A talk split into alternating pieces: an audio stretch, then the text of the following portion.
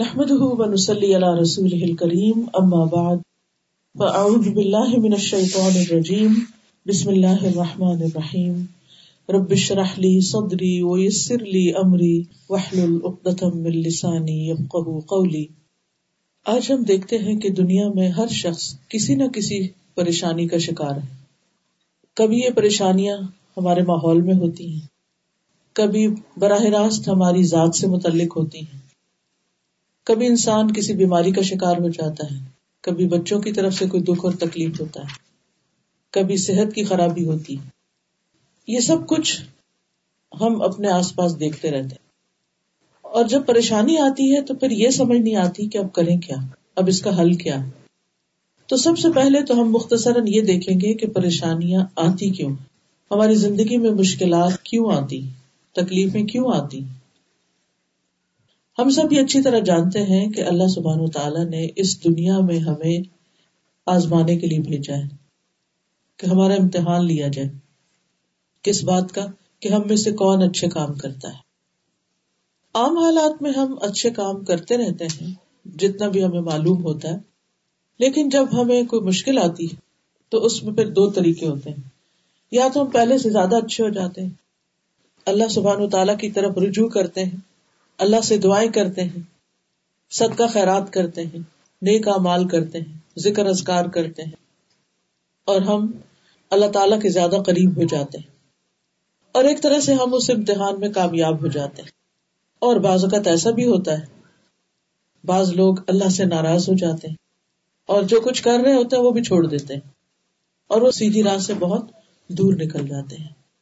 تو ہمیں یہ یاد رکھنا چاہیے کہ یہ دنیا امتحان کے لیے ہے اور اس میں انسان کا مختلف طریقوں سے امتحان ہوتا رہے گا۔ اللہ سبحان و تعالیٰ نے قرآن مجید میں خود بھی فرمایا، وَلَنَبْلُوَنَّكُمْ بِشَيْءٍ مِّنَ الْخَوْفِ وَالْجُوعِ وَنَقْصٍ مِّنَ الْأَمْوَالِ وَالْأَنفُسِ وَالثَّمَرَاتِ وَبَشِّرِ الصَّابِرِينَ الَّذِينَ إِذَا أَصَابَتْهُمْ مُصِيبَةٌ قَالُوا إِنَّا لِلَّهِ وَإِنَّا إِلَيْهِ رَاجِعُونَ۔ أُولَئِكَ عَلَيْهِمْ صَلَوَاتٌ مِّن رَّبِّهِمْ وَرَحْمَةٌ وہ الائی کا المحتدون ہم ضرور تمہیں آزمائیں گے۔ ساتھ کسی بھی چیز کے خوف میں سے، بھوک میں سے، مال، جان، پھلوں کی کمی میں سے۔ اور خوشخبری دے دیجیے صبر کرنے والوں کو۔ کہ جب ان پہ مصیبت آتی ہے تو وہ کہتے ہیں، انا للہ و انا راج ایسے لوگوں پر رب کی رحمتیں ہوتی نوازشیں ہوتی اور ایسے لوگ ہدایت یافتہ ہوتے ہیں۔ یعنی اپنے امتحان میں کامیاب ہو جاتے ہیں۔ تو پہلی بات تو یہ کہ یقینی طور پر تکلیفیں آئیں گی۔ ایک ختم نہیں ہوتی تو ایک اور آگے آ جاتی ہے۔ ایک امتحان سے انسان نکلتا ہے تو ایک دوسرا امتحان آ جاتے ہیں دوسری اہم بات یہ ہے کہ بعض اوقات تکلیفیں انسان کے اپنے ہاتھ کی کمائی کا نتیجہ ہوتی ہیں۔ قرآن مجید میں آتا ہے، وما اصابکم من مصیبت فبما کسبت ایدیکم ویعفو عن کثیر اور جو بھی تمہیں کوئی مصیبت پہنچی تو اس کی وجہ یہ ہے جو تمہارے ہاتھوں نے کمایا اور وہ بہت سی چیزوں سے درگزر کر جاتا ہے۔ تو بہت دفعہ ہم پر آنے والی کوئی مصیبت، کوئی تکلیف، کوئی دکھ، کوئی بیماری، کوئی غم ہمارے اپنے گناہوں کا نتیجہ ہوتا ہے۔ ہمارے اپنے اعمال کی وجہ سے ہوتا ہے۔ اب اس میں انسان کو پہچاننے کی ضرورت ہوتی ہے کیونکہ عموماً جو تکلیف ہوتی ہے، وہ عمل سے ملتی جلتی ہوتی مثلاً اگر کوئی شخص والدین کا نافرمان ہوتا ہے، اپنے ماں باپ کی کیئر نہیں کرتا، خصوصاً ان کے بڑھاپے میں، تو پھر ایسی اولاد جب جوان ہوتی ہے تو اللہ سبحان و تعالیٰ دنیا میں ہی، اور خصوصاً جوان ہونے کے بعد جب وہ بڑھاپے کی عمر کو پہنچتی ہے، تو ان کو ان کا بدلہ دنیا میں ہی دے دیتے ہیں۔ ان کی اولاد کی نافرمانی کی شکل میں۔ اور والدین کی فرما برداری اور والدین کے ساتھ اس نے سلوک کا نتیجہ کیا ہوتا ہے؟ کہ انسان کو دنیا میں اللہ سبحان و تعالیٰ اولاد کی طرف سے آنکھوں کی ٹھنڈک نصیب کرتا ہے۔ اسی طرح ہم دیکھتے ہیں کہ بعض بیماریاں، ان میں کیا ہوتا ہے؟ جسمانی بیماریاں جیسے۔ ہم اپنی جان پر خود ہی ظلم و زیادتی کرتے ہیں۔ ایسی چیزیں کھا لیتے ہیں یا پھر کوئی ایسے کام کرتے ہیں کہ جس کی وجہ سے ہمارا جسم بیمار پڑ جاتا ہے۔ تو ہمارے اپنے ہاتھوں کی کمائی۔ بعض اوقات یہ بھی ہوتا ہے کہ ہم کھانے پینے میں تو بہت احتیاط کرتے ہیں، لیکن کچھ اور ایسے اللہ کی نافرمانی کے کام کر رہے ہوتے ہیں، جیسے کمائی ہی حلال کی نہیں، اس کے اندر گڑبڑ ہے۔ یا پھر یہ کہ کسی کا حق مارا ہوا ہے، کسی پہ ظلم و زیادتی کی ہوئی ہے۔ ہمارے معاشرے میں کتنا عام ہے یہ کہ جب والدین فوت ہو جاتے ہیں تو اولاد میں سے جو طاقتور ہوتا ہے، وہ دوسرے بہن بھائیوں کا حق مان لیتا ہے، اس کو دبا کے بیٹھ جاتا ہے، ان کو حصہ نہیں دیتا۔ یا دیتا ہے تو صحیح طور پر انصاف کے ساتھ نہیں دیتا۔ گھر گھر میں یہ شکایتیں عام ہیں۔ اور ہم یہ نہیں سوچتے کہ یہ مال جو ہم نے کسی کے حق کا چھین کر زبردستی ہتھیار لیا ہے، یہ ہمارے اپنے لیے وہ والے جان ہو سکتا ہے۔ اسی طرح بعض اوقات کوئی ہمیں ہرٹ کرتا ہے۔ کسی کی بات ہمیں بہت بری لگ جاتی۔ ہم بھول چکے ہوتے ہیں کہ ہم نے بھی کسی کو ہرٹ کیا تھا کبھی اور اس سے سوری تک نہیں کیا۔ کبھی ایسا ہوتا ہے کہ ہم کسی دوسرے پہ ہنس دیتے ہیں۔ کوئی بیمار ہے، کوئی تکلیف میں ہے، تو ہم اس کا مذاق اڑانے لگتے ہیں۔ اور وہ جو کسی کا مذاق اڑایا ہوتا ہے وہ اپنے سامنے آ جاتا ہے۔ کبھی کسی کو، کسی کے غریب ہونے پر کسی کے مال کے کم ہونے کی وجہ سے ہم اس کو حقیر سمجھنے لگتے ہیں۔ اس کو اہمیت نہیں دیتے۔ یہ تو غریب ہے۔ یہ تو جاہل ہے۔ زیادہ پڑھا لکھا نہیں۔ یہ اس کا تو کوئی اسٹیٹس ہی نہیں۔ ایسے لوگوں پہ لوگ دروازے بند کر دیتے ہیں۔ ان کو ریجیکٹ کر دیتے ہیں۔ ان کو اپنا رشتے دار ہی نہیں مانتے۔ یہ کس کے طرف دکھ دینے والی، تکلیف دینے والی باتیں ہوتی ہیں۔ کہ اللہ سبحان و تعالیٰ بہت انصاف کرنے والا ہے۔ پھر ایسا ہوتا ہے کہ اللہ سبحان و تعالیٰ ہمارا واسطہ کسی ایسے سے ڈال دیتا ہے جو ہمارے ساتھ وہی سلوک کرتا ہے جو ہم نے کسی اور کے ساتھ کیا ہوتا ہے۔ تو جب بھی کوئی تکلیف آئے، جب بھی کوئی پریشانی ہو، اس وقت انسان کو یہ سوچنا چاہیے کہ یہ کیوں آئی؟ کہیں ایسا تو نہیں کہ میرے اپنے ہی ہاتھوں کی کمائی ہے؟ تو یہ بات یاد رہے گی۔ چھوٹی تکلیف ہو یا بڑی تکلیف ہو۔ جب کسی پر تکلیف آئی ہو، تو ہمیں یہ دیکھنا چاہیے کہ ہمارا اس کے ساتھ رویہ کیا ہے۔ ہم اس کے ساتھ کیا معاملہ کر رہے ہیں؟ اس کو کس طرح ٹریٹ کر رہے ہیں؟ کہ بازو کا ایسا ہوتا ہے نا کہ کوئی بیمار ہوتا ہے تو ہم اس کو ڈانٹنا شروع کر دیتے کیوں یہ کھایا تھا؟ کیوں یہ کیا تھا؟ اور پھر وہ مصیبت ہم پہ خود آ جاتی۔ ضروری نہیں ہوتا کہ کسی پر جو تکلیف آئی ہے، اس کا انالیس کرنا شروع کر دیں اور اس کو تان و تشنی کرے۔ ہمیں یہ دیکھنا چاہیے کہ ہم پر جو آیا ہے، یہ کیوں آیا ہے؟ اور اب اس کا ازالہ اور اس کا علاج کیسے کریں؟ اسی طرح ایک اور وجہ یہ ہوتی ہے کہ انسان اللہ کے ذکر، اللہ کی عبادت اور اللہ تعالی کے حقوق ادا کرنے سے گریز کرتا ہے۔ ان کی طرف توجہ نہیں کرتا۔ جس کی وجہ سے انسان کی دنیا کی زندگی میں تنگی آ جاتی۔ نہ نماز وقت پر ہے، نہ زکوٰۃ ادا کرنے کی فکر ہے، نہ حج کی پرواہ ہے۔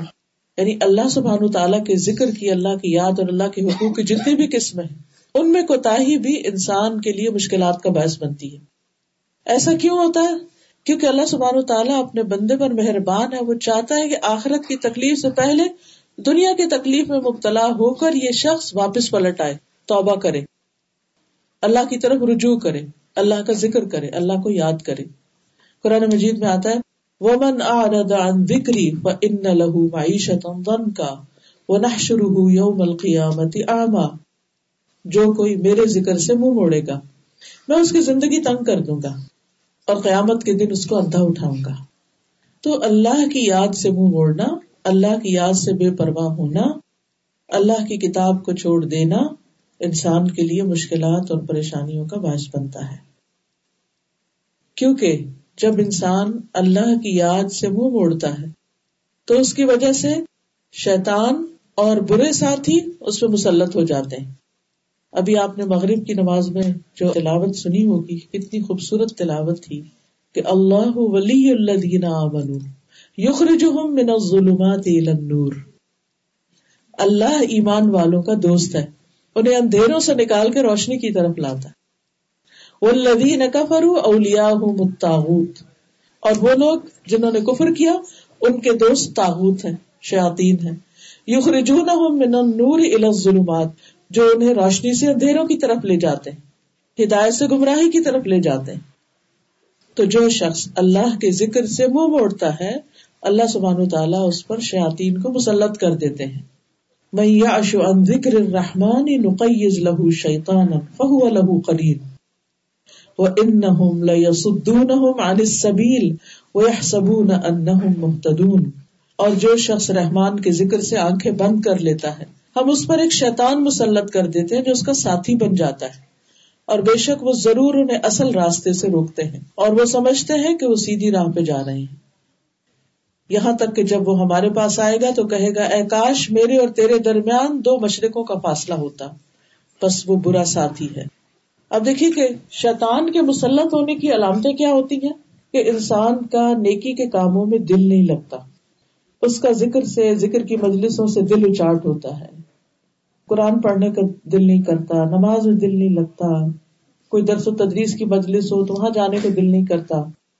اور یہ تو وہ شیطانی اثر ہوتا ہے کہ جو ہمیں نظر نہیں آتا، جو ویزیبل نہیں ہوتا۔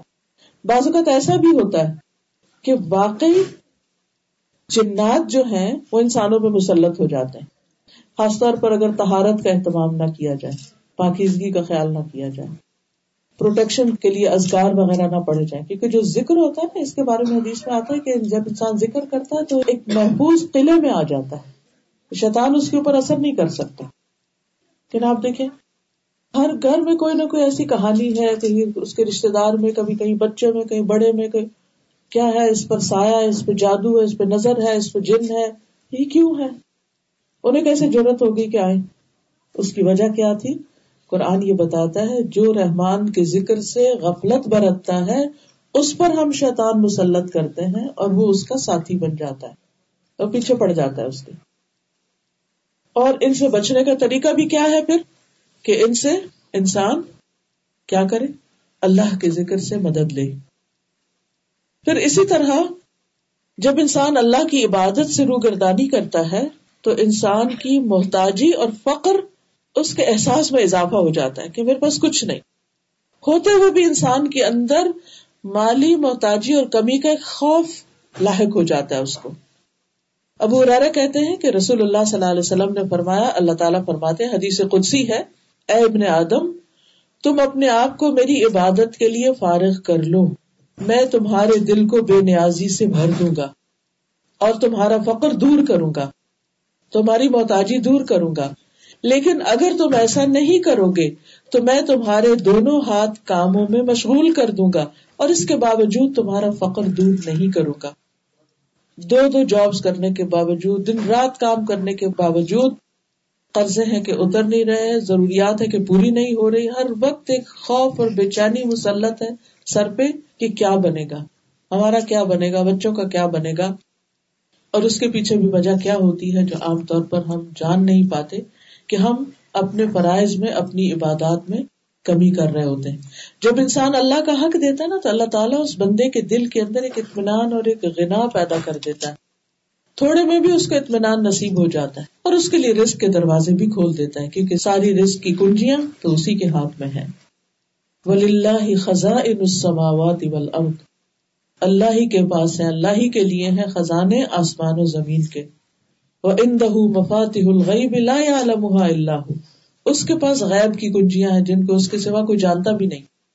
یعنی اس نے وہ کچھ رکھا ہوا ہے کہ جس کے بارے میں اس کے سوا کسی کو بھی نہیں پتا ان خزانوں کا۔ وہ امن شعی ان اللہ عندنا خزاں ومان نزل اللہ بقدر معلوم۔ کوئی چیز ایسی نہیں کہ جس کے ہمارے پاس خزانے نہ ہو۔ ڈھیروں ڈھیر ہے۔ لیکن ہم اس کو ایک مخصوص اندازے اور ایک مقدار کے مطابق اتارتے ہیں۔ اللہ کے پاس کسی چیز کی کمی نہیں۔ کمی ہم میں ہے کہ ہم اس کی طرف سچے دل سے رجوع نہیں کرتے۔ پھر اسی طرح ایک حدیث سے یہ پتا چلتا ہے کہ جو شخص صرف دنیا کی فکر میں مشغول رہتا ہے، اس کا ہم و غم اور پریشانی اور فکر ہر وقت دنیا دنیا دنیا ہے، تو اللہ تعالیٰ اس سے بے نیاز ہو جاتا ہے۔ کیونکہ وہ اللہ کو بلا کر صرف دنیا کا غلام بن جاتا ہے۔ نبی صلی اللہ علیہ وسلم نے فرمایا، جو اپنے غموں کو ایک ہی غم بنا لے یعنی آخرت کا غم، آخرت کا فکر، تو اللہ تعالیٰ اس کے دنیا کے غموں سے اسے کافی ہو جائے گا۔ یعنی جسے آخرت کا غم لگ جاتا ہے، اللہ تعالیٰ اسے دنیا کے غموں سے بے نیاز کر دیتے ہیں۔ اس کے دنیا کے غم دور کر دیتے ہیں، کیونکہ اس کو ایک بڑی فکر لگی ہوئی۔ تو یہ چھوٹی چھوٹی چیزیں اس کو بادر نہیں کرتی۔ وہ کہتا کوئی بات نہیں، یہ چیز نہیں ہے، یہ ختم ہو گیا، سب کچھ ختم ہونے والا ہے، سب جانے والا ہے۔ فکر کرنی چاہیے، وہاں کی کہ وہاں کچھ نہ ہوا تو کوئی دینے والا نہیں ہوگا پھر۔ اور فرمایا کہ اور جس کو پریشانیاں ادھر ادھر بھٹکا کر لے جائیں، اللہ اس کی پرواہ نہیں کرے گا کہ وہ دنیا کی کس وادی میں ہلاک ہو کر گرتا ہے، کہاں جاتا ہے۔ اس لیے حالات کیسے بھی ہوں، رجوع اللہ ہی کی طرف کرنا چاہیے، مدد اسی سے مانگنی چاہیے، توجہ اسی کی طرف کرنی چاہیے، کیونکہ مشکل آسان بھی وہی کرنے والا ہے۔ پھر اسی طرح جب انسان دنیا کی ہر زیادہ رکھتا ہے، دنیا کی محبت زیادہ رکھتا ہے، تو اس سے اللہ کی محبت میں بہرحال کمی آتی ہے۔ نبی صلی اللہ علیہ وسلم نے فرمایا، قیامت قریب آ چکی ہے، لیکن لوگوں میں دنیا کی ہرس ہی بڑھے گی۔ یعنی جو جو زندگی بڑھتی جاتی، انسان کی بڑھاپے کی طرف جاتا ہے، تو دنیا کی ہرس کم نہیں ہوتی۔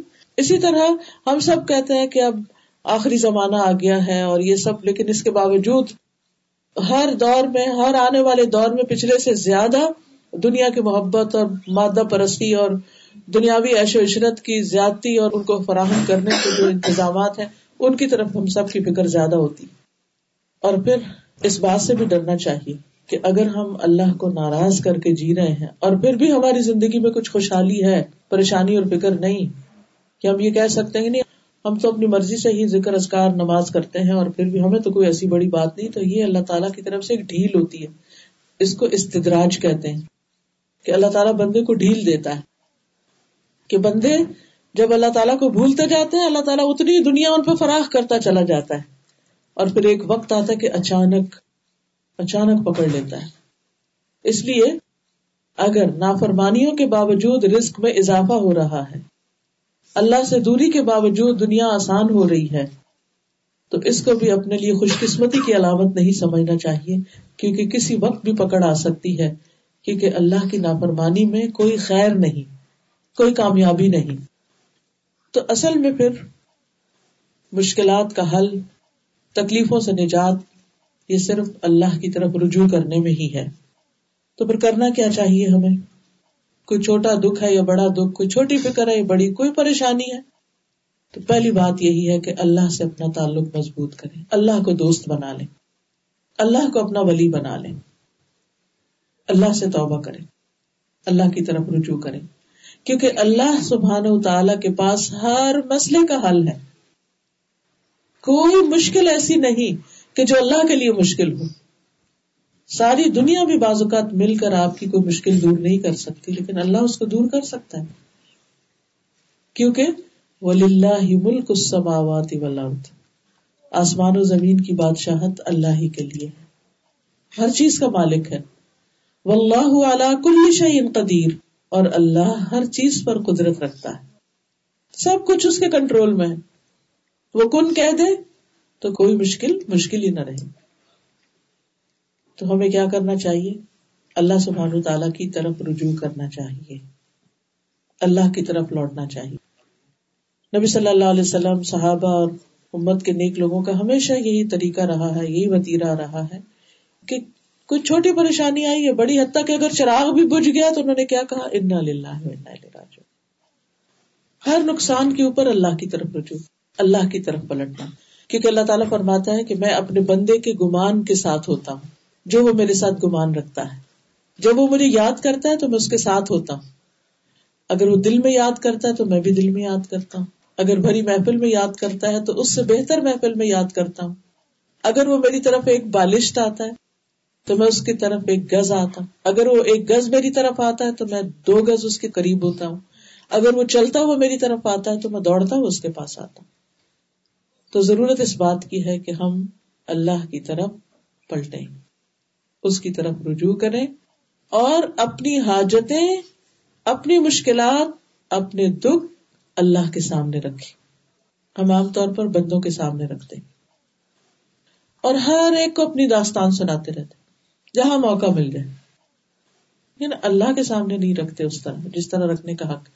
اور ہوتا پتہ کیا ہے، جب ہم دس لوگوں کو کہانی سنا چکے ہوتے ہیں نا، تو تھوڑا ہمارا دل سکون میں آ جاتا ہے، تو پھر وہ دعا مانگنے میں وہ لذت ہی نہیں رہتی۔ لیکن اگر وہ بھرے ہوئے دل کے ساتھ ہم اللہ کی طرف رجوع کریں تو آپ دیکھیں آپ کی آنکھیں بھی بہنے لگیں گی، آنسو آنے لگیں گے اور آپ کے دل سے دعائیں نکلیں گی، وہ پوری سسکیوں کے ساتھ۔ اور اس وقت جو آپ کو راحت اور سکون ملے گا، وہ کسی انسان سے بات کر کے نہیں ملے گا، کیونکہ بندوں سے جب انسان بات کرتے یہ خوف بھی ہوتا ہے کہ پتہ نہیں یہ کیا سمجھ رہا ہے یا کسی اور کو بتا دے گا۔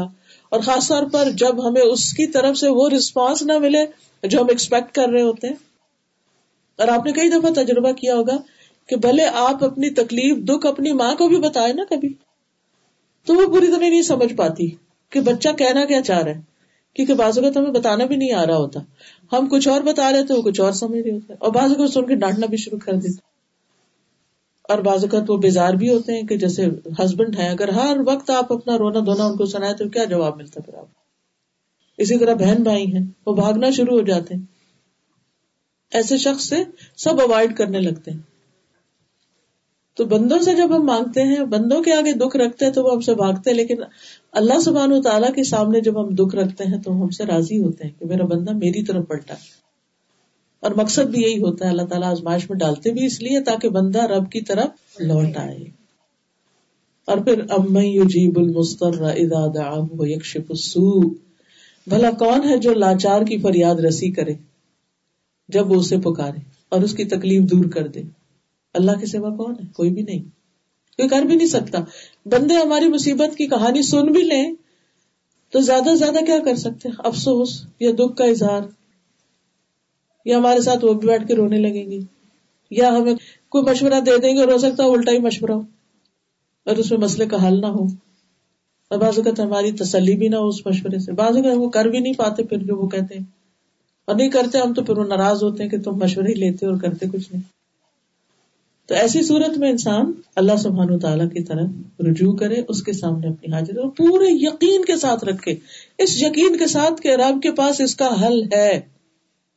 اس سے زیادہ یقین کے پاس جتنا آپ کسی بندے کے پاس جاتے ہیں، اپنا مسئلہ لے کر کے یہ حل کر دے گا۔ اس سے زیادہ یقین ہونا چاہیے کہ اللہ سبحان تعالیٰ تکلیف دور کر دے گا۔ رسول اللہ صلی اللہ علیہ وسلم نے فرمایا، جسے انتہائی شدید حاجت آ پڑے اور اس نے اسے لوگوں پہ پیش کر دیا تو اس کی وہ حاجت دور نہ ہوگی۔ اور جس نے اسے اللہ پر پیش کیا تو ان قریب اللہ اسے بے پرواہ کر دے گا۔ یا تو جلد ہی موت آ جائے گی یعنی دنیا کے بکیڑوں سے جان چھوٹ جائے گی، یا جلد ہی وہ غنی ہو جائے گا یعنی دوسروں کی اس کو ضرورت نہیں رہے گی۔ اللہ تعالیٰ اسے بندوں سے بے نیاز کر دے گا۔ لیکن اگر بندوں کے پاس ہی جاتے رہے تو پھر اللہ بندوں ہی کے حوالے کر دے گا۔ یعقوب علیہ السلام کے بارے میں آتا ہے کہ جب ان کو یہ خبر دی گئی کہ یوسف علیہ السلام جو ان کے بہت ہی پیارے بیٹے تھے، جن سے بہت محبت کرتے تھے وہ، کہ ان کو بھیڑیا نے کھا لیا ہے، جھوٹی موٹی خبر تھی، تو انہوں نے نہ بچوں سے ناراضگی کا اظہار کیا، نہ ان کے سامنے اپنا رونا رویا، کچھ نہیں۔ اللہ سبحان تعالیٰ کی طرف رجوع کیا۔ صبر جمیل واللہ المستعان۔ میں صبر کروں گا اور بہت خوبصورت صبر اور اللہ ہی مدد کے لیے کافی واللہ المستعان۔ اللہ ہی ہے جسے مدد چاہی جاتی۔ اور پھر کیا کہتے ہیں؟ انما اشکو بدتی و حزنی اللہ میں اپنے غم اور دکھ کی فریاد اللہ کے سامنے رکھتا ہوں۔ کیونکہ جو ہونا تھا ہو گیا۔ یوسف کے ساتھ جو بھی کیا انہوں نے۔ اب بچوں کو ڈانٹ کر اور دوسرے بچوں سے صرف ناراض ہو کر اور روز ایک غم غصے کا اظہار کر کے مسئلہ تو حل نہیں ہوگا۔ تو گھر کے چین کو بھی نہیں برباد کیا۔ ارے کہ چھوٹا سا جرم نہیں تھا جو بھی انہوں نے کیا۔ واپس ساتھ نہیں لے کر آئے۔ اور انہیں پتا تھا کہ باپ کو وہ کتنے عزیز ہیں۔ لیکن ان کا حسن سلوک آپ دیکھیے۔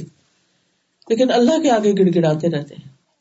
اللہ سے رو رو کر دعائیں کرتے ہیں۔ اور کس طرح اللہ سبحان و تعالیٰ نے کئی سالوں کے بعد ان کو جب واپس ملایا تو کتنے اچھے حال میں ملایا۔ کہاں پر ملایا؟ تو جب انسان مشکل اور تکلیف کے وقت اللہ کے سامنے گڑ گڑاتا نہیں تو اس کا نقصان یہ ہوتا ہے کہ بندے کا دل پھر سخت ہو جاتا ہے۔ بعض اوقات مصیبت کا عادی ہو جاتا ہے۔ اور بعض اوقات ادھر ادھر باتیں کر کے پریشان ہو کر پھر اپنے آپ کو نقصان دیتا ہے۔ اور پھر جب آپ اللہ سے دعا کر لیں، پھر اللہ پہ بھروسہ بھی کریں اور انتظار بھی کریں۔ قرآن مجید میں آتا ہے ومئی توکل اللہ فہو حسب ان اللہ بالغ امره قد جعل اللہ لكل شيء قدرا۔ اور جو اللہ پہ بھروسہ کرے گا، تو اللہ اس کے لیے کافی ہے۔ اللہ اپنا کام پورا کر کے رہتا ہے۔ بلا شبہ اللہ نے ہر چیز کا اندازہ مقرر کر رکھا ہے۔ اللہ کو زیادہ پتا ہوتا ہے کہ کون سا کام کس وقت ہونا چاہیے۔ بعض اوقات بچوں کی شادی نہیں ہوتی مثلاً ہمارے بہت ہی پریشان رہتی وہ کہتے ہمیں نیند نہیں آتی، ہمیں چین نہیں آتا، اور روز گھر میں ایک ہنگامہ، ایک اور جس بچے کے ساتھ وہ مسئلہ ہوتا ہے، وہ بھی پریشان رہتی ہے۔ دعائیں بھی بہت ہو رہی ہوتی سب کچھ ہو رہا ہوتا ہے۔ کوشش بھی ہو رہی ہوتی اس کے باوجود ایک چیز نہیں ہو کے دیتی، کیونکہ اللہ کو پتا ہے کہ اس کے لیے رائٹ ٹائم کون سا ہے۔ ہو سکتا ہے اس سے پہلے وہ چیز ہو تو وہ اس کے حق میں بہتر نہ ہو۔ اس کی حکمت اللہ ہی کو پتا ہوتی کسی دعا کے سننے میں، یوسف علیہ السلام کے والد جو تھے، یعقوب علیہ السلام، وہ اللہ کے نبی تھے۔ اور کیا وہ دعائیں نہیں کرتے؟ دعائیں کرتے تھے، لیکن وہ دعا کب قبول ہوئی؟ تیس سال کے بعد۔ تو بعض چیزوں کو وقت لگ جاتا ہے۔ تو انسان کو مایوس نہیں ہونا چاہیے۔ دعائیں کرتے رہنا چاہیے۔ کیونکہ دعا عبادت ہے۔ ہم دعا کی شکل میں اٹھتے، بیٹھتے، چلتے، پھرتے کہ عبادت کر رہے ہوتے ہیں۔ اور یہ تو ایک حقیقت ہے نا، جتنا ہم دکھ میں اچھی طرح اللہ کو پکارتے خوشی میں نہیں پکارتے۔ بھول ہی جاتے۔ تو اس کو ایک موقع سمجھیے، اللہ کے قریب ہونے کا۔ پھر اسی طرح دوسری چیز دوسرا کام جو کرنے کا ہے وہ ہے نمازوں کی حفاظت۔ نبی صلی اللہ علیہ وسلم پر جب کوئی تکلیف، پریشانی آتی، سب سے پہلے اللہ کی طرف رجوع کرتے کس شکل میں؟ نماز کی شکل میں۔ نماز کے لیے دوڑتے۔ کوئی بھی مشکل ہو، کوئی فوت ہو جائے، کوئی بیماری آ جائے، کوئی پریشانی آ جائے، نفل پڑھے اللہ سے دعا کرے اور پھر خاص طور پر فرض نمازوں کی حفاظت۔ فرض نمازوں کی حفاظت۔ اب دیکھیے کہ بعض لوگ جان بوجھ کے دیر سے اٹھتے ہیں، خاص طور پر سمر میں۔ سات بجے کا الارم لگا ہوا، چاہے سورج چھ بجے نکل آیا نہیں، ہم نے تو اپنی نیند پوری کرنی۔ اٹھ کے قزا پڑھ لیں گے۔ انہوں نے قزا کو ایسا بنایا ہوا جیسے ادا ہو۔ روٹین میں نماز قزا کرتے ہیں اور جان بوجھ کے کر رہے ہوتے ہیں۔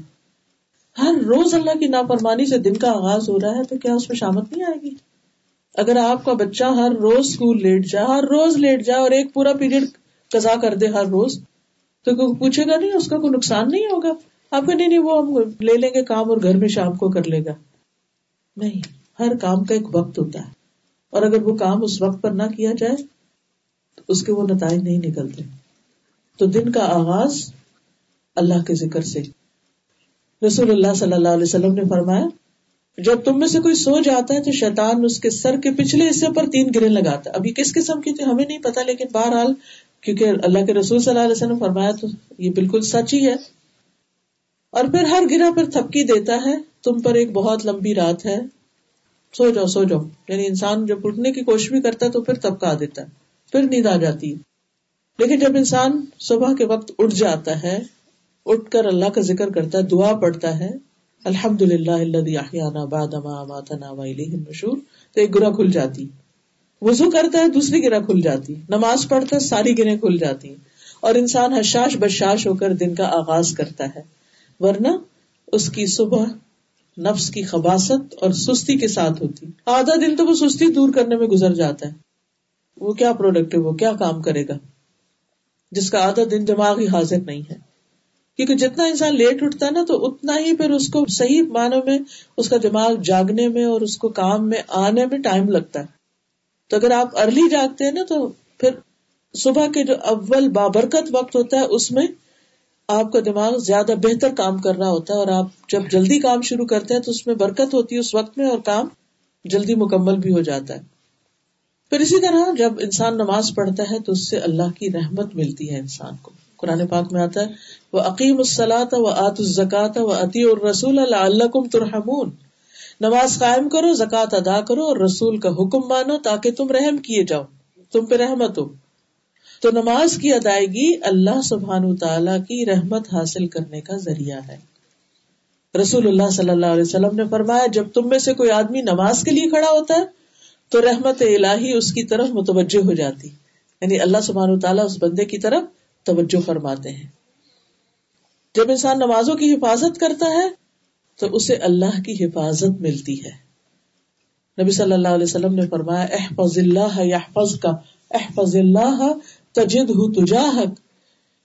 اللہ کی حفاظت کرو مطلب کیا کہ اللہ کے احکام کی حفاظت کرو۔ اللہ تمہاری حفاظت کرے گا۔ اللہ کی حفاظت کرو یعنی اللہ تعالیٰ کے احکامات مانو تو اسے اپنے سامنے پاؤ گے۔ یعنی مدد جلدی آئے گی۔ نبی صلی اللہ علیہ وسلم نے فرمایا، جان بوجھ کے نماز نہ چھوڑا کرو۔ اس لیے کہ جو شخص جان بوجھ کے نماز چھوڑتا ہے، اس سے اللہ کی ذمہ داری ختم ہو جاتی ہے۔ شیطان اس پہ آ کے حملہ کرے، کوئی اور بلا اس پہ آ کے حملہ کرے، وہ جانے اور اس کا کام جانے۔ تو خصوصاً فجر کی نماز پڑھنے والا دن بھر اللہ کی حفاظت میں رہتا ہے، شر سے بچا رہتا ہے۔ حدیث میں آتا ہے، ابن ماجہ کی روایت ہے جس آدمی نے صبح کی نماز پڑھی وہ اللہ کی ذمہ داری میں ہے۔ پھر اسی طرح نوافل کی کثرت جو ہے، اس سے اللہ کی مدد آتی ہے۔ فرض نمازوں کے علاوہ، فرض نمازوں کے ساتھ بھی، اور اس کے علاوہ جیسے تحجد کے نوافل ہیں، یا اشراق اور چاشت کے نوافل ہیں۔ یہ انسان کے لیے دن بھر کی ساری ضروریات کے لیے کافی ہو جاتے ہیں۔ حدیث میں آتا ہے، اللہ تعالیٰ فرماتے ہیں، اے ابن آدم تو دن کے پہلے حصے میں میری رضا کے لیے چار رکتیں پڑھ لے۔ میں اس دن کے آخری حصے تک تیری کفایت کروں گا یعنی تیری ضروریات پوری کر لوں گا۔ اور دن کا پہلا حصہ کون سا ہے؟ جب سورج نکلنے کے پندرہ منٹ بعد سے لے کر زوال سے پندرہ منٹ پہلے تک یعنی زہر کی نماز سے پندرہ منٹ پہلے تک۔ اس دوران میں انسان اگر یہ چار رکتیں پڑھ لیتا، اگر چار نہیں بھی تو دو بھی پڑھ لیتا ہے تو اس کے تین سو ساٹھ جوڑوں کا صدقہ ہو جاتا ہے۔ اور اس میں آپ تجربہ کر کے دیکھ لیجیے گا۔ اس نیت اور یقین کے ساتھ آپ پڑھیے تو یہ جوڑوں کے درد اور تکلیف وغیرہ ہے ان سے نجات ہو جائے گی۔ کہ جب میں نے اس حدیث کو پڑھا تو میرے سے کہتے کہ پہلے بھی کبھی پڑھا تھا جب جوڑوں ووڑوں کے درد نہیں تھے لیکن جب عمر کے اس حصے میں پہنچے اور دوبارہ اس کو پڑھا تو یوں لگا جیسے بہت بڑا خزانہ ہاتھ آئے اشراق کی بات کریں اشراق اور اگر ذرا دیر سے پڑھے تو چاشت کہتے ہیں اس کو۔ جب شروع میں پڑھ لیں یعنی سورج نکلنے کے پندرہ منٹ بعد اگر ہم پڑھ رہے ہیں تو وہ اشراق، شروع کا مطلب ہوتا ہے سورج نکل آیا، اس کے بعد۔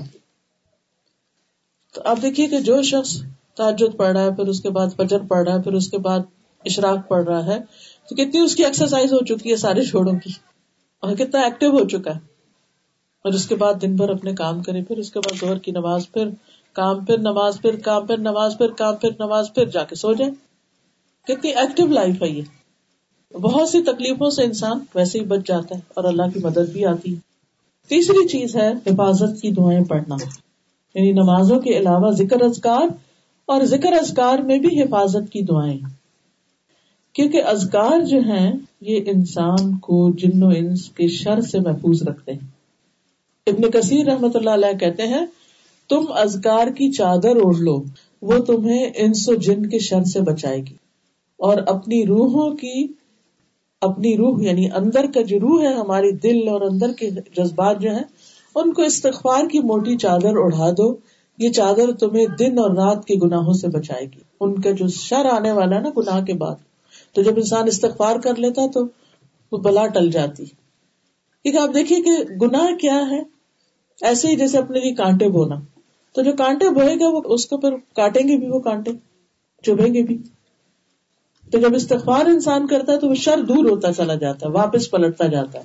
ابن القیم رحم اللہ کہتے ہیں، صبح شام کے ازگار زرہ کے قائم مقام ہے پہلے زمانے میں جیسے جنگیں ہوتی تھی نا، تو لوہے کا لباس پہن لیتے تھے، تو کوئی تلوار، تیر اثر نہیں کرتا تھا۔ تو وہ کہتے ہیں کہ یہ زرہ کے قائم مقام ہے یہ زرہ موٹی ہوگی، ویسے ویسے اس کو پہننے والا متاثر نہیں ہوگا۔ یعنی جتنا پابندی کرو گے، جتنے اچھے سے وہ دعائیں پڑھو گے اتنی تمہاری ذرا زیادہ مضبوط ہوگی۔ بلکہ ذرا کی طاقت یہاں تک پہنچ جائے گی کہ تیر واپس لوٹے گا اور اسی کو جا کر لگے گا جس نے تیر چلایا۔ صبح شام کے اسکار یعنی چاہے نظر کا تیر ہو یا پھر جادو کا یا جن کا یا کسی بھی طرح کا۔ کیونکہ نظر صرف انسانوں کی نہیں لگتی، جنات کی بھی لگتی ہے۔ تو اس سے پروٹیکشن کس طرح ہو؟ یہ صبح شام کے ازکار سے۔ بلٹ پروف جیکٹ ہے، بالکل. بلٹ پروف جیکٹ کی طرح ہے. یہ کوئی گولی مارے تو لگے گی نہیں. اثر نہیں ہو یہ صبح شام کے جو ازکار ٹھیک ہے؟ چاہے جیسے پیریڈ میں نماز نہیں پڑھتے، تو ازکار آپ پڑھ سکتے ہیں. پھر بھی، اور یہ ان ازکار کے پڑھنے کا وقت سورج نکلنے سے پہلے کا ہے. یعنی فجر کی نماز کے بعد سے سورج نکلنے سے پہلے تک کا وقت جو ہے، یہ حفاظت کا ہے. بعد میں وہ صرف ذکر رہ جاتے ہیں۔ اسی طرح شام کے وقت مغرب کی اذان سے پہلے تک، غروب سے پہلے تک اثر اور مغرب کے بیچ میں پڑھنے کا ٹائم ہے۔ مغرب کے بعد اگر کوئی پڑھتا ہے تو پھر صرف ذکر رہ جاتا ہے۔ پروٹیکشن کے لیے ضروری ہے کہ بکرتم و اشیا پڑھا جائے ان کو۔ ابن اسمین کہتے ہیں، صبح شام کے ازکار حفاظت کرنے میں ان لوگوں کے لیے یاجوج ماجوج کی دیوار سے بھی زیادہ مضبوط ہے جو ان کو حضور قلب کے ساتھ پڑھتے ہیں۔ تو کسی نے ان کو زراعت سے تشبیح دی، کسی نے یاجو ماجو کی دیوار سے اور کسی نے ان کو موٹی چادر سے۔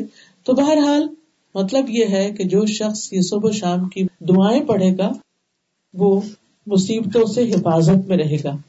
خصوصاً یہ دعا، بسم اللہ لا مع اسمه شيء بالارض ولا في السماء وهو السميع العليم تین دفعہ صبح اور تین دفعہ شام۔ عثمان بن عفان کہتے ہیں کہ میں نے رسول اللہ صلی اللہ علیہ وسلم سے سنا، آپ فرماتے تھے، جس نے شام کو تین بار یہ دعا پڑھ لی، اسے صبح تک کوئی مصیبت اچانک نہیں آئے گی۔ اور جس نے صبح کے وقت یہ پڑھ لی، اسے شام تک کوئی اچانک مصیبت نہیں آئے گی۔ راوی کہتے ہیں کہ اس حدیث کے روایت کرنے والے ابان کو فالج ہو گیا۔ تو جن کو وہ حدیث سنا رہے تو وہ حیرانی سے دیکھ رہے تھے کہ آپ مجھے تو یہ سنا رہے ہیں، تو آپ کو کیسے فالج ہو گیا؟ تو انہوں نے کہا کہ مجھے کیا دیکھتے ہو؟ اللہ کی قسم، میں نے عثمان رضی اللہ عنہ پر جھوٹ نہیں بولا۔ اور عثمان رضی اللہ عنہ نے نبی صلی اللہ علیہ وسلم پر جھوٹ نہیں بولا۔ یعنی روایت بالکل سچی ہے۔ لیکن جس دن مجھے یہ فالج ہوا، اس دن میں میں غصے میں تھا اور یہ کلمات پڑھنا بھول گیا تھا۔ بعض اوقات ایسا تھا نا کہ صبح کے وقت بہت جلدی جلدی میں کام ہوتے ہیں اور ہم بچوں کو بھی ڈانٹ رہے ہوتے ہیں، جلدی اٹھا رہے ہوتے ہیں، نماز کے لیے۔ ان کو بھی بار بار اٹھاتے، اپنے ازکار کا وقت نکل جاتا ہے۔ تو ان کے ساتھ بھی کچھ ایسا ہوا کہ وہ ان کے ذہن سے ہی نکل گیا۔ اسی طرح ابو ہرارا کہتے ہیں کہ ایک آدمی نے نبی صلی اللہ علیہ وسلم کی خدمت حاضر ہو کر عرض کیا، اے اللہ کے رسول، مجھے رات بچھو نے کاٹ لیا تھا۔ آپ نے فرمایا، اگر تم شام کے وقت اعوذ بکلمات اللہ التامات من شر ما خلق پڑھ لیتے، تو تمہیں یہ تکلیف نہ پہنچاتا۔ اور یہ دعا جو ہے، جب بھی کسی نئے علاقے میں جائیں، کسی نئے شہر میں جائیں، جنگل میں جائیں، جیسے آپ سمر میں واک کرتے ہیں، کسی ٹریل پر گزر رہے ہوتے ہیں یا تو پڑھ کے اس پہ اتریے دن کو بھی پڑھ سکتے ہیں۔ پھر اسی طرح نبی صلی اللہ علیہ وسلم نے فرمایا، جو شخص دن میں سو مرتبہ یہ دعا پڑے گا، لا الہ الا اللہ وحدہ، لا شریک له له الملک وله الحمد، وهو على كل شيء قدیر، تو اسے دس غلام آزاد کرنے کے برابر ثواب ملے گا۔ سو نیکیاں اس کے نام اعمال میں لکھی جائیں گی، سو برائیاں اس سے مٹا دی جائیں گی۔ اس روز دن بھر یہ دعا شیطان سے اس کی حفاظت کرتی رہے گی۔ یہاں تک کہ شام ہو جائے اور کوئی شخص اس شخص سے بہتر عمل نہیں لے کر آئے گا، مگر وہ جو اس سے زیادہ یہ دعا پڑے یعنی اس کا نام اعمال سب سے خوبصورت اور سب سے وزنی اور سب سے بہترین ہوگا قیامت کے دن۔ اسی طرح صبح شام آیت الکرسی پڑھنا۔ یعنی ویسے تو ہم ہر نماز کے بعد پڑھتے ہیں، لیکن مغرب سے پہلے جیسے ازکار کے ساتھ اگر ہم پڑھ لیں، تو یہ صبح شام آیت الکرسی پڑھنے والا جو ہے، وہ اللہ کی پناہ میں رہے گا۔ صبح پڑھے تو شام تک، شام کو پڑھے تو صبح تک۔ پھر اسی طرح کل ہو اللہ عہد کل برب الفلق کل برب الناس، تین تین بار۔ جو شخص تین تین بار یہ تینوں کل پڑھ لیتا ہے، تو اس کے بارے میں ایک روایت میں آتا ہے معاذ کہتے ہیں کہ ہم ایک بارش والی سخت اندھیری رات میں نکلے۔ ہم رسول اللہ صلی اللہ علیہ وسلم کو ڈھونڈ رہے تھے تاکہ وہ ہمیں نماز پڑھائے چنانچہ ہم نے آپ کو ڈھونڈ لیا۔ تو آپ نے فرمایا، کیا تم نے نماز پڑھ لی؟ تو معاذ کہتے میں چپ رہا۔ آپ نے فرمایا، کہو۔ تو بھی میں کچھ نہ بولا۔ آپ نے فرمایا، کچھ کہو۔ پھر بھی میں چپ رہا۔ یعنی ایک طرح سے مجھے خوف اور دہشت اور ڈر سا تھا میرے اوپر۔ پھر آپ نے فرمایا کہو تو میں نے عرض کیا، اللہ کے رسول میں کیا کہوں؟ آپ نے فرمایا کل اللہ عہد اور محبتین صبح شام تین تین بار کہہ لو، یہ تمہاری ہر چیز سے تمہیں کافی ہو جائے گی۔ یعنی تمہاری ضروریات بھی پوری ہو جائیں گی اور تمہارے ڈر، خوف، پریشانیاں وہ بھی دور ہو جائیں گی۔ تو اس لیے ان ازکار کی صبح و شام پابندی کرنا۔ اس کے علاوہ بھی کچھ ازکار ہیں۔ کتاب ہے ایا کا نسطین اگر آپ کے پاس ہے تو اس میں موجود ہے دیکھ کے پڑھنے کی عادت ڈال لیجیے اس کی اپلیکیشن بھی ہے اینڈرائڈ پہ بھی ہے اور آئی فون پہ بھی ہے۔ یا کنستین کے نام سے ہی ہے۔ اگر وہ آپ ڈاؤن لوڈ کر لیں تو اگر زبانی یاد نہ ہو تو بیٹھ کے انسان پڑھ لے اور کچھ عرصہ اگر پابندی سے پڑھتا رہے تو زبانیں بھی یاد ہو جاتی پھر آپ کہیں بھی کام کاج کرتے ہوئے بھی ساتھ ساتھ ازکار اپنے جاری رکھ سکتے ہیں۔ تاکہ آپ بہت سی مصیبتوں سے پہلے ہی بچ جائیں۔ پھر اسی طرح رات کو سوتے وقت بھی انسان کو دعائیں پڑھ کر سونا چاہیے۔ کیونکہ رات کو ہم تو سو جاتے ہیں، ہمیں نہیں پتا کہ کون سی چیز ہمارے آس پاس کیا ہو رہا ہے۔ کیونکہ ہمارے نہ کان سن رہے ہوتے ہیں، نہ آنکھیں دیکھ رہی ہوتی ہیں نہ ہی ہم بعض اوقات کچھ محسوس کرتے ہیں۔ بعض اوقات سوتے ہوئے کوئی چیز منہ میں جا سکتی ہے، ناک میں جا سکتی ہے۔ تو پچھلے دور میں پڑھ رہی تھی نیوز میں کہ ایک خاتون کے جب صبح اٹھی تو ان کی آنکھوں کے پیچھے لگتا تھا کوئی چیز چل رہی ہے۔ تو پتا چلا کہ کوئی چھوٹا سا کاکروچ ان کے ناک سے اندر دماغ کی طرف جا رہا تھا۔ اور اس کے چلنے کی جو سرسراہٹ تھی وہ پھر ان سے وہ سخت بے چینی۔ آپ خود سوچیے کہ اگر جسم کے باہر بھی کچھ چل رہا ہو تو کیسی سینسیشن ہوتی ہے؟ اندر کوئی چیز چلی جائے تو کیا کیفیت ہو سکتی ہے؟ تو رات کو سوتے وقت نبی صلی اللہ علیہ وسلم کا طریقہ یہ تھا کہ آپ اپنی ہتھیلیوں کو جمع کر کے ان پہ تین بار یہ محبتین الکل اللہ پڑھتے اور پھر اس پھونک مار کے چہرے سے شروع کر کے سر اور پھر اگلے اور پچھلے حصے پر جہاں جہاں تک ہاتھ پہنچتا آپ پڑھ لیا کرتے تھے۔ اسی طرح بسم کا ربی ودا تو جم بھی وبی کا ارفا ان امسک تنفسی پر ہم کہ اگر میں سوتے ہوئے فوت ہو جاؤں تو تو مجھ پر رحم کر دے گا وہ ان ارسلتا ہے اور اگر تو میری روح واپس لوٹا دے فحفظ ہے کما تحفظ بھی عبادت تو اس کی حفاظت کرنا جیسے تو اپنے نیک بندوں کی حفاظت کرتا ہے۔ تو یہ دعا رات کو پڑھ کے سونی چاہیے۔ اسی طرح جب ہم پڑھتے ہیں اللہ اسلم تو نفسی الہی کا اللہ، میں نے اپنا آپ تیرے حوالے کر دیا۔ کتنی خوبصورت دعا ہے۔ اللہ اسلم تو نفسی الہی کا وہ وجہ تو وجہ الہی کا اور میں نے اپنا چہرہ بھی تیری طرف کر لیا۔ وقت امری الہی کا اور میں نے اپنا کام تیرے سپورٹ کر دیا۔ جب ہم رات کو سونے لگتے تو سارے کام یاد آ جو پورے نہیں ہوتے۔ یہ بھی کرنے والا ہے، وہ بھی کرنے والا ہے۔ کب ہوگا، کیا ہوگا؟ اور اسی پریشانی میں بگزا کر دیتے اور نیند کا وقت کم کر دیتے۔ تو اس وقت جو بے بےچانی ہو رہی ہو، تو انسان اس کو ذہن میں رکھ کے کہ وقت امری الہی اللہ میں نے اپنا معاملہ تیرے سپورٹ کر دیا، تو جان، تیرے حوالے، چاہے بچوں کا معاملہ ہے، اپنا ہے، کسی کا ہے، کچھ بھی۔ وہ الجا تو ظاہری علیک اور میں نے تیری طرف بنا لی۔ رحبتم و رحبت ڈرتے ہوئے بھی اور امید کے ساتھ بھی تیری ہی طرف میں لوٹتا ہوں۔ لا مل جا ولا من جا من کا اللہ تیرے سوا کوئی بھی پناہ گاہ نہیں، نہ کوئی نجات کی جگہ، مگر تیری ہی طرف۔ آمن تو نبی کلدی ارسل تھا وہ کتاب کلدی انزل تھا وہ نبی کلزی ارسل تھا میں ایمان لایا اس کتاب پر جو تو نے اتاری اور اس نبی پر جو تو نے بھیجا یہ دعائیں پڑھ کر جب انسان سوتا ہے تو سکون کی نیند سوتا ہے اور انسان کے سارے کام اللہ کے حوالے ہو جاتے ہیں اور جب انسان کی نیند اچھی سے پوری ہو جاتی ہے، پھر صبح اٹھتا ہے تو فریش اٹھتا ہے، دماغ بھی حاضر ہوتا ہے، کام اچھے سے ہوتے ہیں اور اس طرح انسان حشاش بشاش خوش باش زندگی بسر کرتا ہے۔ انسان کا نفس نفس مطمئنہ بن جاتا ہے۔ ایسے میں اگر انسان کو موت بھی آ جائے تو فرشتے آ کے کیا کہتے ہیں؟ یا یہ تو نفس المطمئن تو ربی کی رادیتم مردیا اے نفس مطمئنہ، چلو اپنے رب کی طرف واپس یعنی روح لے کے اب وہ واپس جانا چاہتے ہیں۔ رادیتم مردیا اس حال میں کہ تم بھی رب سے راضی اور رب بھی تم پہ راضی ود خلی فی عبادی ود خلی جنتی۔ میرے بندوں میں داخل ہو جاؤ، میری جنت میں داخل ہو جاؤ۔ تو اس روح کے لیے آگے بھی بہترین ٹھکانا۔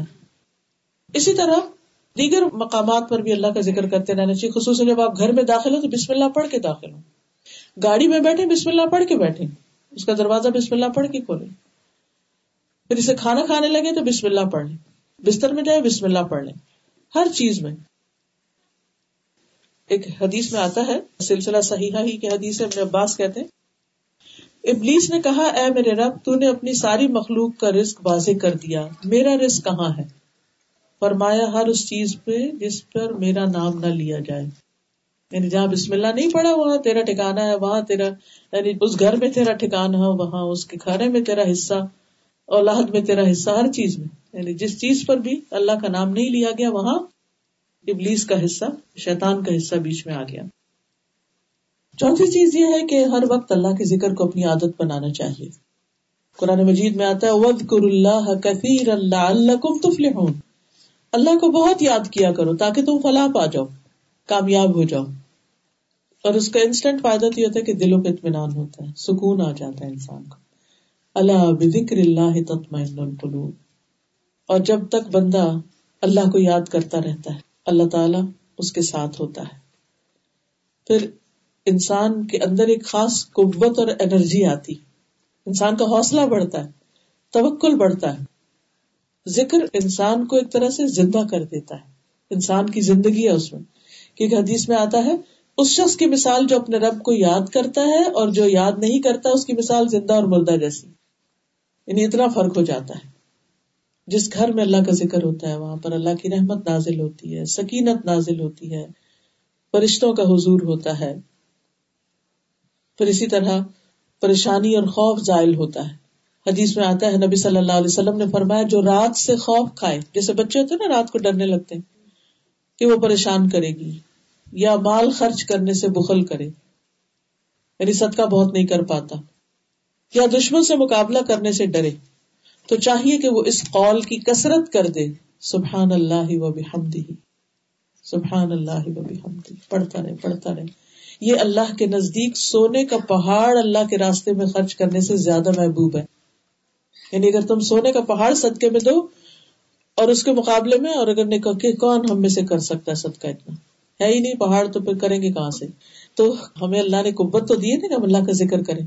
تو جو یہ کثرت سے پڑھے گا، سبحان اللہ و ہی تو یہ اللہ تعالیٰ کو اس سے بھی زیادہ محبوب ہے کہ کوئی شخص اتنا بڑا صدقہ کرے۔ پھر اسی طرح شیطان کے حملوں سے بچاؤ کا ایک مضبوط ذریعہ ہے اللہ کا ذکر۔ یاہی علیہ السلام نے بیت المقدس میں بنی اسرائیل کو جمع کیا۔ جب مسجد بھر گئی تو خود ایک ٹیلے پر بیٹھ گئی، اونچی جگہ پر بیٹھ گئی۔ اللہ کی ہم سنا کی۔ پھر فرمایا، میں تمہیں کثرت سے اللہ کا ذکر کرنے کا حکم دیتا ہوں، کیونکہ اس کی مثال اس شخص کی سی ہے، جس کا بہت تیزی سے دشمن پیچھا کر رہا کوئی پیچھے لگا ہوا اور وہ مضبوط قلعے میں گھس کے پناہ لے لیتا ہے۔ آپ نے کبھی سوچا ہوگا نا جیسے کہ کبھی کبھی ایسا خوف آتا ہے کہ کوئی گھر میں گھس نہ آئے یا کوئی چور نہ آ جائے یا کوئی یا کوئی پیچھے نہ لگ جائے تو ہم فوراً ساتھ ہی ترتیبیں سوچنے لگتے ہیں اچھا ہم اندر سے کنڈی لگا لیں گے، ہم یہاں بند ہو جائیں گے، وہ کریں گے، وہ کریں تو جب انسان اللہ کا ذکر کرتا ہے تو اسی طرح شیطان ہر وقت ہمارے پیچھے لگا رہتا ہے۔ تو وہ کیا ہے؟ اس سے بچ کر ہم اللہ کی پناہ میں آ جاتے ہیں قلعے میں آ جاتے ہیں۔ تو دشمن اس پر حاوی نہیں ہو سکتا۔ ابن القیم نے ذکر کے کچھ اور فوائد بھی لکھے ہیں۔ اپنی کتاب البابل السیب میں وہ کہتے ہیں، ذکر شیطان کو بگا دیتا ہے، اس کا قلا قوا کرتا ہے، اس کی قوت توڑ دیتا ہے۔ رحمان عزا وجاللہ کو راضی کرتا ہے، دل سے غم اور پریشانی دور کرتا ہے، دل کے لیے خوشی کو کھینچ لاتا ہے، جسم اور دل کو طاقت بخشتا ہے، چہرے کو منور کرتا ہے، رزق کھینچ لاتا ہے۔ اور یہ ذکر ذکر کرنے والے کو روب حلاوت سویٹنس اور تازگی کا لباس پہناتا ہے۔ یعنی ایسا انسان حشاش بشاش اور فریش ہوتا ہے۔ ذکر میں خاص طور پر نبی صلی اللہ علیہ وسلم پر درود بھیجنا جو ہے، یہ بھی بڑے فائدے کی چیز ہے۔ جو شخص کثرت سے نبی صلی اللہ علیہ وسلم پر درود بھیجتا ہے، اس کے سارے غام فکر پریشانیاں دور ہو جائیں گی۔ پھر کثرت سے استغفار، خصوصاً اگر اولاد، رزق، مال وغیرہ میں کمی ہو، اللہ کی رحمت حاصل کرنے کے لیے۔ قرآن مجید میں آتا ہے اللہ تستغفرون اللہ لعلکم ترحمون۔ تم اللہ سے استغفار کیوں نہیں کرتے کہ تم پہ رحم کیا جائے؟ یعنی جو شخص یہ چاہتا ہے کہ اللہ کی رحمت اس پر آئے، اسے چاہیے کہ اپنے گناہوں سے معافی مانگے۔ سورت نوح میں تو واضح طور پر آتا ہے۔ انہوں نے اپنی قوم سے کہا کہ قوم، اپنے رب سے معافی مانگ لو۔ یقیناً وہ بہت معاف کرنے والا ہے۔ وہ تم پر بہت برستی بارش بھیجے گا۔ مال اور بیٹوں سے تمہاری مدد کرے گا۔ یعنی مال بھی دے گا، اولاد بھی دے گا۔ اور اولاد بازوقت ہوتی بھی ہے تو مدد نہیں کرتی۔ کئی دفعہ ایسے بھی ہوتا ہے نا کہ اولاد ہے، لیکن وہ اپنی کمائی میں لگے ہوئے ہیں، اپنی زندگی گزار رہے ہیں، آپ کے کسی فائدے کے نہیں تو استغفار جو ہے، وہ مال اور اولاد سے فائدہ پہنچانے کا ذریعہ ہے۔ وہ تمہیں باغات عطا کرے گا، تمہارے لیے نہریں جاری کر دے گا۔ اللہ کے عذاب سے بچ جاتا ہے انسان استغفار کے ذریعے۔ چھٹی چیز ہے قرآن سے تعلق مضبوط کرنا۔ کیونکہ قرآن شفا اور رحمت ہے مومنوں کے لیے۔ قرآن مجید میں آتا ہے، وَنُنَزِّلُ مِنَ الْقُرْآنِ مَا هُوَ شِفَاءٌ وَرَحْمَةٌ لِّلْمُؤْمِنِينَ۔ اور ہم قرآن میں وہ کچھ نازل کرتے ہیں جو مومنوں کے لیے شفا اور رحمت ہے۔ ولا یزید الظالمین الا خسارا۔ مگر یہ ظالموں کے خسارے میں ہی اضافہ کرتا ہے، نقصان میں ہی اضافہ کرتا ہے۔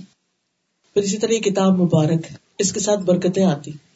ہر چیز میں برکت، زندگی میں جان، مال، اولاد، ہر چیز کے اندر۔